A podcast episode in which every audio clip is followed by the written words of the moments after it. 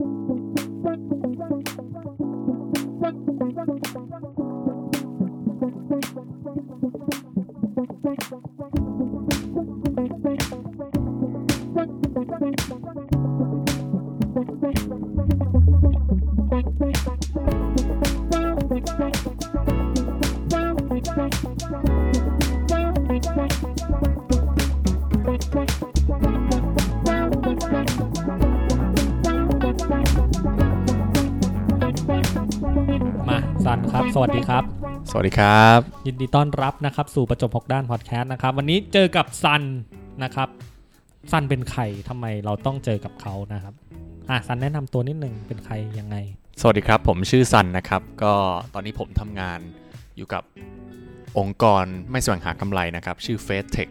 ซึ่งเป็นองค์กรที่อยู่ที่แคนาดานะครับผมอืมแล้วก็พอดีผมเพิ่งไปทริปที่แคนาดาแล้วก็อเมริกามา แล้วก็เพิ่งกลับมาเมืองไทยเมื่อ สัปดาห์ก่อนนี้เท่านั้นเองนะครับ ขออนุญาตถามนิดหนึ่งครับผมทำไมชะซันใช้คำว่าทริปอะเพราะว่านดูสั้นๆยังไงไม่รู้ อ๋อ เพราะว่าผมไปเป็นระยะเวลา 4 เดือนครับ จริงๆก็คือไปเพื่อจะทำงานแล้วก็เรียนรู้งานจากเขา แล้วก็กลับมาทำเฟสเทคภารกิจเนี้ยที่เขาทำที่แคนาดาเนี่ยกลับมาบุกเบิกในเมืองไทยแล้วก็เอเชีย โอเค ก็เลยเอาพูดง่ายๆเหมือนไปเรียนรู้ประมาณนั้น 4 เดือนครับผมที่แคนาดา ซึ่งก่อนหน้านี้ซันก็ทำงานมาทั้งอยู่ในตลาดหลักทรัพย์ปะในประเทศไทย เพราะซันจบ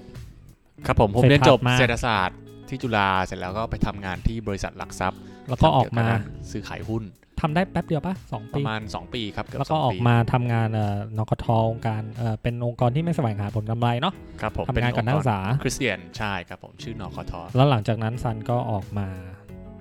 ไป ไปศึกษาดูงานที่เฟสแล้วตอนนี้ออกก็ยังอะออกจากที่ก็นั่นออกจากนคทแล้วครับ ก็อ๋อทำงานทำงานที่นคทเนี่ยประมาณ 2 ปี เสร็จแล้วก็ออกไปอือหือแล้วก็ไปแคนาดา 4 เดือนแล้วก็เพิ่งกลับมา โอเค ซึ่งตอนที่ไปแคนาดาเนี่ยไปทำงานกับเฟสเทคเนี่ยซันก็มีโอกาสได้ไปศึกษาดูงานที่ที่หนึ่งซึ่งถ้าคนที่อยู่สายเทคโนโลยีเนี่ยจะ เป็นเหมือนดินแดนในฝันปะอันนี้พี่ไม่รู้พูดถูกหรือเปล่านะ ถูกต้องครับ ถูกต้อง นั่นครับก็คือซิลิคอนวัลเลย์อยู่แคลิฟอร์เนียปะใช่ครับผมอือฮึมีคำถามจากหลาย ๆ ท่าน คือพี่รวมถึงตัวพี่เอง เคยถึงขนาด search เลยนะ แล้วก็ตัวเองมีปัญญาแค่เข้า Google Google Map ส่องเฮ้ยซิลิคอนวัลเลย์มันเป็นยังไงว่าเอ้ยเราก็จะเห็นว่าแบบมีแต่องค์กรหรือว่าหน่วยงานแบบดัง ๆ ทั้งนั้นเลยที่อยู่อยู่แถว ๆ นั้นอะ เต็มไปหมดเลยอะคำถามก็คือซิลิคอนวัลเลย์คืออะไรวะทำไมชื่อมันเหมือนหมู่บ้านอะไรสักหมู่บ้านหนึ่ง แล้วมันแบบมีอิทธิพลหรือว่ามันส่งผลต่อ โลกเราอย่างนี้ยังไงบ้างอะซันจากที่เคยไปเที่ยวไปท่องเที่ยวหรือว่าไปศึกษาดูงานมาอ่าซันลองเกริ่นมาหน่อยครับได้ไหมผมเดี๋ยวผมเกริ่นก่อนแล้วกัน ก็คือผมไปที่แคนาดาเนี่ยก็คือทำงานกับ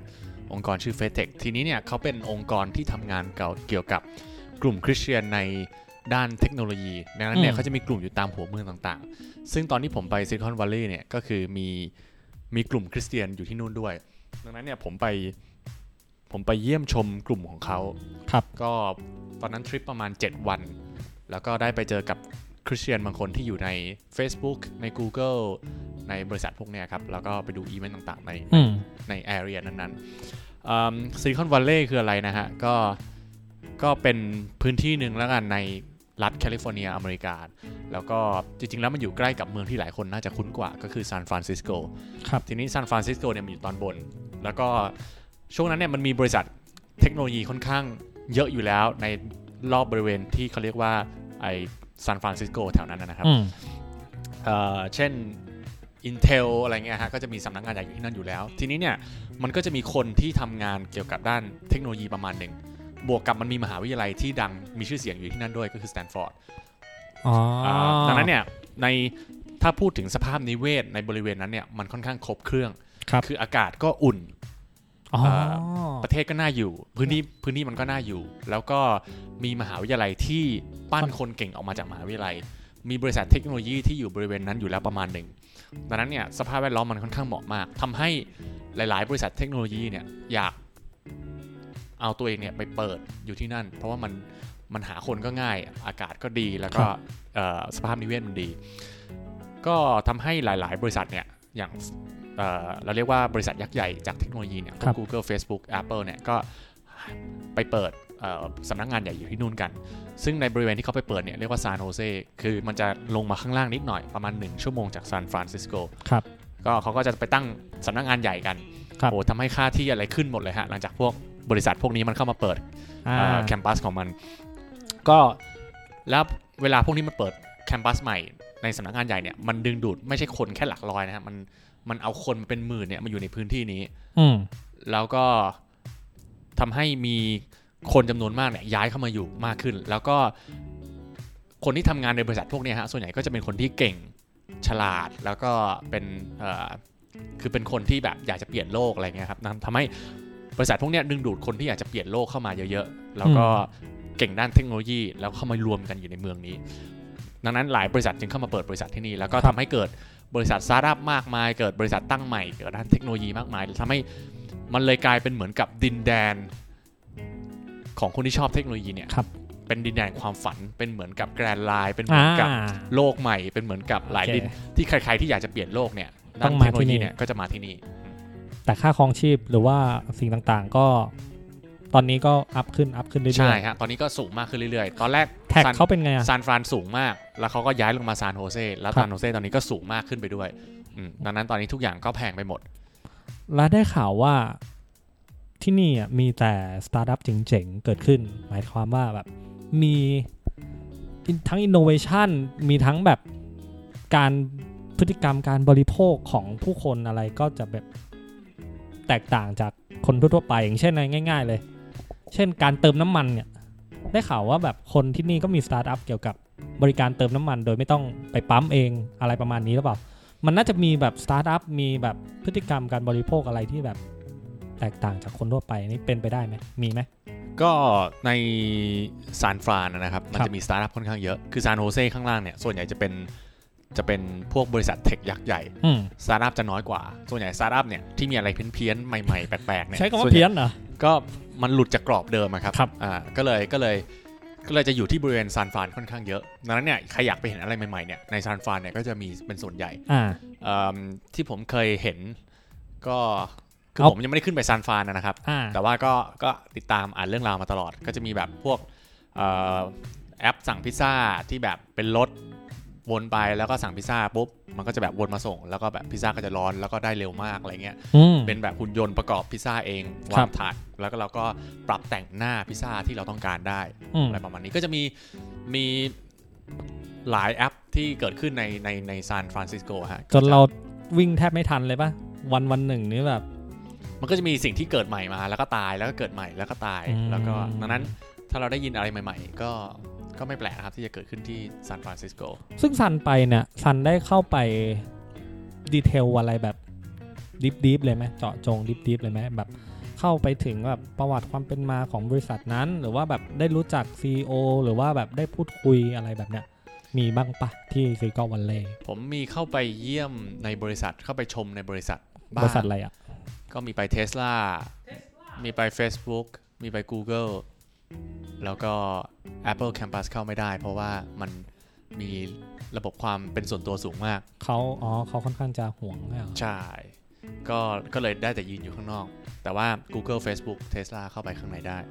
แปลกเนาะแบบซันโตขึ้นมากับสาย eco สาย economic สายเศรษฐศาสตร์ แต่ว่าเอาตัวเองเข้าไปอยู่ในสายเทคโนโลยีณขณะที่เอาพูดตามตรงในซันจบมากี่ปีละโอ้ห้าห้าหกปีอะประมาณนั้นเตรียมไว้ครับประมาณนั้น เคยเคยมองภาพว่าตัวเองวันหนึ่งจะเข้าไปอยู่ในซิลิคอนวัลเลย์อะไรแบบนี้ไหมระบบที่แบบเป็นเทคโนโลยีหมายถึงว่าหลังจากนี้เหรอครับ ไม่ก็ตอนที่จบมาดิโอ้ไม่เคยเลยครับ ผม ตอนจบมาก็สนใจแต่การเงินนะฮะก็ยังไม่ได้อืมชอบโลกเทคโนโลยีอะไรมากมายครับอืมจุดเปลี่ยนน่าจะเป็นตอนที่พอเราเริ่มจบมาแล้วเราเริ่มทำงาน เราเริ่มเสพข่าวธุรกิจมากขึ้นอืมเราเริ่มอ่านหนังสือ เราเริ่มคุยกับคนมากขึ้นแล้วเราเริ่มเห็นแล้วว่า คลื่นแห่งเทคโนโลยีอะมันเข้ามา เปลี่ยนแปลงทุกสิ่งทุกอย่าง เราก็เลยเราก็เลยเชื่อว่าเราต้องกระโดดเกาะครับ ผมก็เลยเริ่มสนใจเรื่องเทคโนโลยีหลังจากนั้นเป็นต้นมา ก็ครับเริ่มอ่านหนังสือเรียนเขียนโปรแกรมอืมเอ่อเข้ามาสู่โลก tech มากขึ้นครับ ทีนี้ตอนที่ซันก่อนไปซิลิคอนวัลเลย์กับหลังภาพตัวเองเปลี่ยนขึ้นไปอีก step ไหมแบบ ก่อนหน้านี้เราก็อ่านหนังสือคงแบบศึกษามาบ้างว่าซิลิคอนวัลเลย์เป็นยังไง แต่พอเอาตัวเองเข้าไปอยู่ในที่นั้นจริงๆอะรู้สึกว่าตัวเองเปิดมุมมองความคิดอะไรใหม่ๆ หรือว่าแบบรู้สึกว่าโตขึ้นปะอะพูดง่ายๆเลยอืมผมมองเป็น2ด้านนะคือในแง่มุมหนึ่งมันมัน inspire มากกว่า ในด้านด้านบวกนะผมคิดว่ามัน inspire มาก inspire ก็คือแบบเหมือนได้รับแรงบันดาลใจค่อนข้างมาก เช่นแบบสิ่งที่เราอ่านหนังสือในทั้งหมดอะผมชอบอ่านหนังสือเกี่ยวกับ วัฒนธรรมองค์กรของ Google พอได้ไปเห็นออฟฟิศ Google จริงๆ เราก็รู้สึกตื่นเต้นอืมเราเห็นแบบสิ่งที่เขาเขียนในหนังสือ ว่าเขา Google จัดเตรียมร้านตัดผมเคลื่อนที่ได้ไปวางอยู่ใน สำนักงานแล้วเราก็เห็นจริงๆว่าโหมีร้านตัดผมด้วยเว้ยอืมให้พนักงานได้เดินมาตัดผมกันแบบเร็วๆหรือว่าได้ไปกินอาหารฟรีในโรงอาหารใน Google ครับแล้วมันก็อร่อยจริงๆเว้ยแล้วมันก็ฟรีทั้งหมดเลยสวัสดิการข้างในก็ดีมาก แล้วเหมือนเราเห็นหนังสือเราอ่านมาในหนังสือแล้วเราได้เห็นจริงๆ เราก็รู้สึกว่าโอ้โหมันผมมันตื่นตาตื่นใจแล้วรู้สึกว่าแบบโอ้สวัสดิการมันดี มันมีจักรยานให้ปั่นมันมีอะไรเงี้ยเราเรารู้สึกตื่นเต้นแล้วก็ inspire มาก แต่ในอีกด้านหนึ่งที่ผมอยากจะพูดให้เห็นก็คือ จริง ๆ แล้วมันก็มันก็ไม่ได้ มันก็ไม่ได้หวือหวาอะไรขนาดนั้นนะครับครับหมายถึงว่า คือคุณไม่ได้จำเป็นจะต้องไปซิลิคอนวัลเลย์แล้วกลับมาแบบ คุณจะกลายเป็นอีกคนหนึ่งอะผมว่านะอืมเอ่อมันไม่ได้มันไม่ได้ยิ่งใหญ่มากซะจนสามารถเปลี่ยนแปลงชีวิตคนอะไรขนาดนั้น ผมว่าเรา เราจริง ๆ เราก็เราก็กำลังวิ่งไล่ตามซิลิคอนวัลเลย์อยู่ในในขณะหนึ่งเราเรา ประเทศไทยเองก็พัฒนาเทคโนโลยีพัพัฒนาสตาร์ทอัพเอ่อขึ้นมามากแล้ว ดังนั้นผมคิดว่า ผมคิดว่าการไป ผมคิดว่าไม่ใช่ทุกคนจะต้องไปที่ซิลิคอนวัลเลย์เพื่อจะครับเพื่อจะเปลี่ยนชีวิตอืมผมอ่านเจ็ดสิ่งที่คุณเรียนรู้จากปี 2019 นะซันที่สันบอกว่าคนไทยอะ เก่งนะเว้ย คนไทยอะพอพอเราได้ไปอยู่ที่อเมริกาหรือว่าไปอยู่ที่แคนาดาไปศึกษาเอ่ออยู่ที่นั่นไปเรียนรู้จากอยู่ที่นั่นอะแล้วสันก็พบว่าจริง ๆ แล้วคนไทยอะก็เก่งนะไม่ธรรมดา สู้คนอื่นได้ มันทำไมซันถึงคิดแบบนี้อะอืมผมไม่ผมขอไม่พูดถึงในซิลิคอนวัลเลย์แล้วกันนะครับ เพราะครัว่าบผมผมอยู่ไม่นาน แต่ว่าผมพูดถึงแคนาดาแล้วกัน ผมเนี่ยอยู่แคนาดาเป็นส่วนใหญ่ แล้วก็ผมได้ลองไปเห็นวิถีชีวิตของคนแคนาดาทำงานกับคนแคนาดา แล้วก็ดูไลฟ์สไตล์ของคนที่นู่นครับผมก็ ได้เห็นเลยว่าจริง ๆ แล้วคนไทยไม่ได้แย่อย่างที่คนไทยชอบล้อเล่นกันอ่าอืมผมผมผมคิดว่าอะผมยกตัวอย่างไลฟ์สไตล์แล้วกัน คนแคนาดาเนี่ยไม่ค่อยมีแอปพลิเคชันช่วยอำนวยความสะดวกสบายมากนะคือตอนแรกผมไปเนี่ยผมมาจากเด็กกรุงเทพใช่ไหมผมก็เนี่ยใช้ทุกอย่างเลย ไอ้ mobile banking สั่ง Grab Food แล้วก็เอ่อเติมบัตร Rabbit ผ่านอ่าทางโทรศัพท์ครับเอ่อ แล้วผมก็มีแอปพลิเคชันต่างๆ มากมายที่ทำให้ชีวิตผมนั้นสะดวกสบายมาก เดินเข้าเซเว่นก็เนี่ยโชว์ TrueMoney ให้เขาสแกนแล้วก็เดินออกมาเลย ไม่ได้ต้องใช้เงินสดอะไรมากมาย แต่ที่แคนาดาเนี่ยเขาใช้บัตรเครดิตกัน แล้วทุกอย่างอยู่ในบัตรเครดิต ไม่มีใครใช้ไม่มี e-wallet ให้ใช้อืมเอ่อจะสั่งผมจะสั่งชานมไข่มุกมากินที่แคนาดาเนี่ยเพราะร้านมันอยู่ไกล โอ้โห Uber Eats แอปพลิเคชันสำหรับสั่งอาหารก็แพงมาก เขาเก็บภาษีเขาเก็บค่าส่งในขณะที่ Grab Food เนี่ยเรามีโปรโมชั่นมากมายทำให้ชีวิตสะดวกสบายใช่ใช่จะเดินทางรถไฟฟ้าเนี่ยก็ต้องเติมบัตร แล้วก็เติมในตู้เอาไม่ได้มีแอปพลิเคชันมือถืออยู่ในบัตรในในการเดินทางในรถไฟฟ้าอืมเอ่อเขาไม่มีโปรแกรมแชทเขาใช้ SMS คุยกันครับ ในขณะที่เรามีโปรแกรมแชททำงานกันเราทุกอย่างเราแชทไปหมดเลยเรา คือผมเห็นเลยว่าไลฟ์สไตล์มันค่อนข้างแตกต่างกัน แล้วก็ ประเทศทางฝั่งเอเชียเนี่ยเรามีแอปพลิเคชันอำนวยความสะดวกค่อนข้างมากครับซึ่งนี่ผมคิดว่าเป็นจุดได้เปรียบนะ คือเราคือเราเราไม่มีบัตรเครดิตอะเรากระโดดข้ามจากบัตรเครดิตไปเป็นเอ่อเป็น digital wallet เลยใช่ซึ่งเป็นการกระโดดข้ามช่วงที่หายไป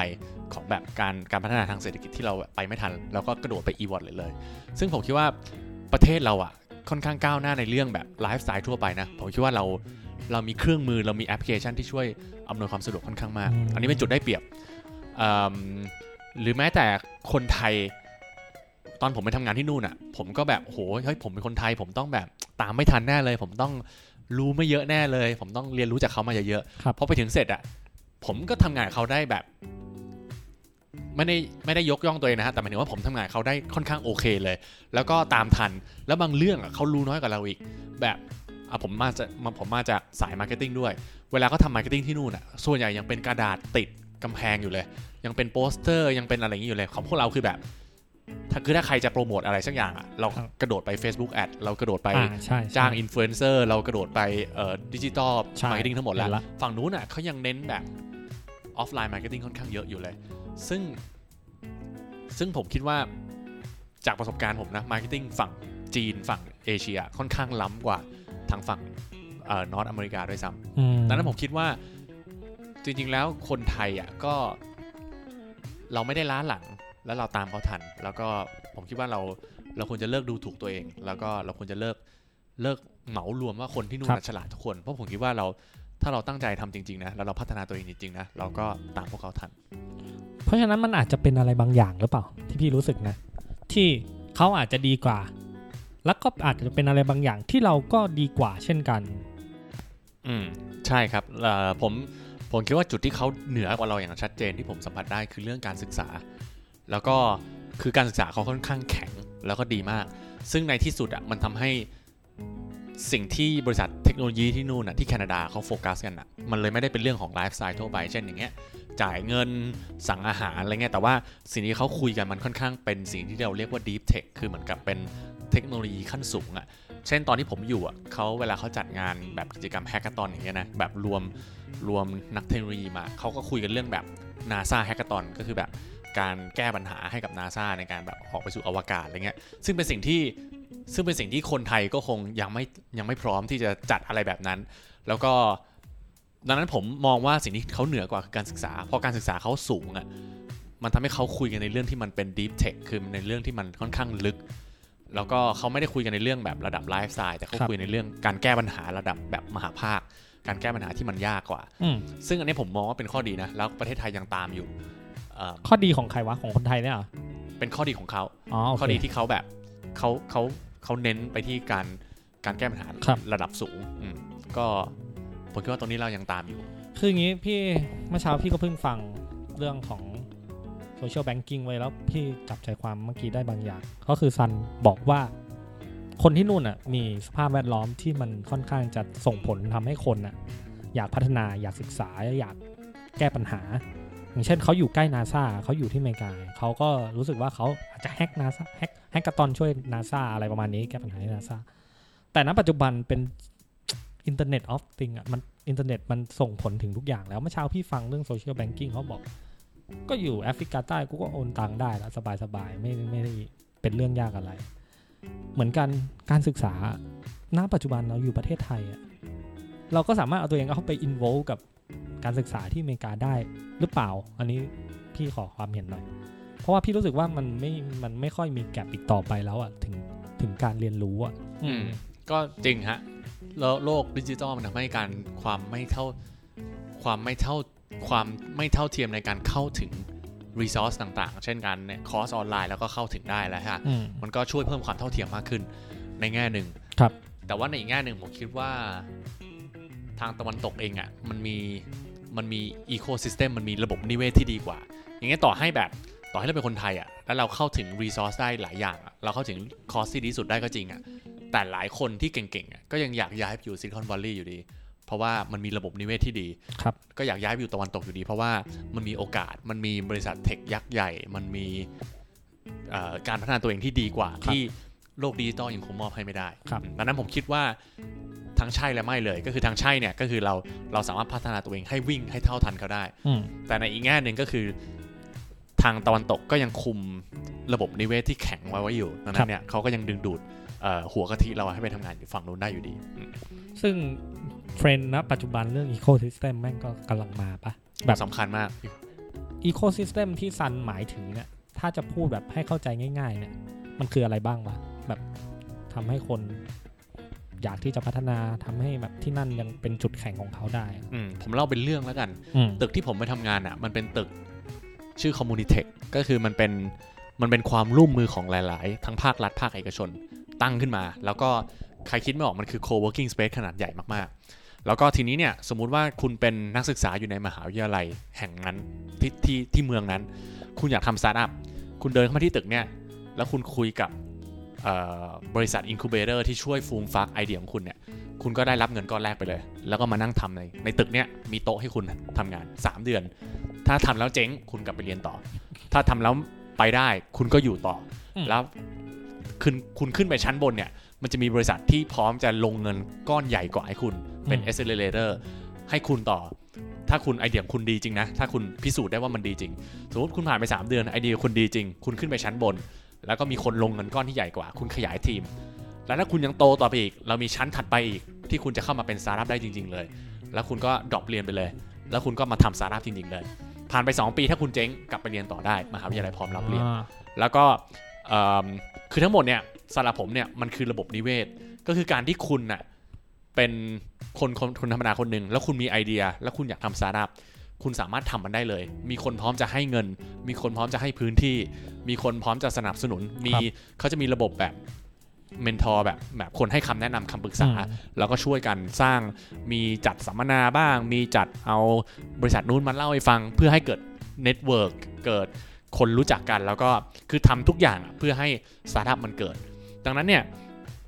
ถ้าคุณอยู่ใน ถ้าคุณอยู่ในเอ่อประเทศไทยอย่างเงี้ยอยู่กรุงเทพเงี้ยถ้าคุณมีไอเดียทำสตาร์ทอัพอะคุณก็มีบางเจ้าที่ที่พร้อมจะสนับสนุนคุณถูกป่ะอ่าใช่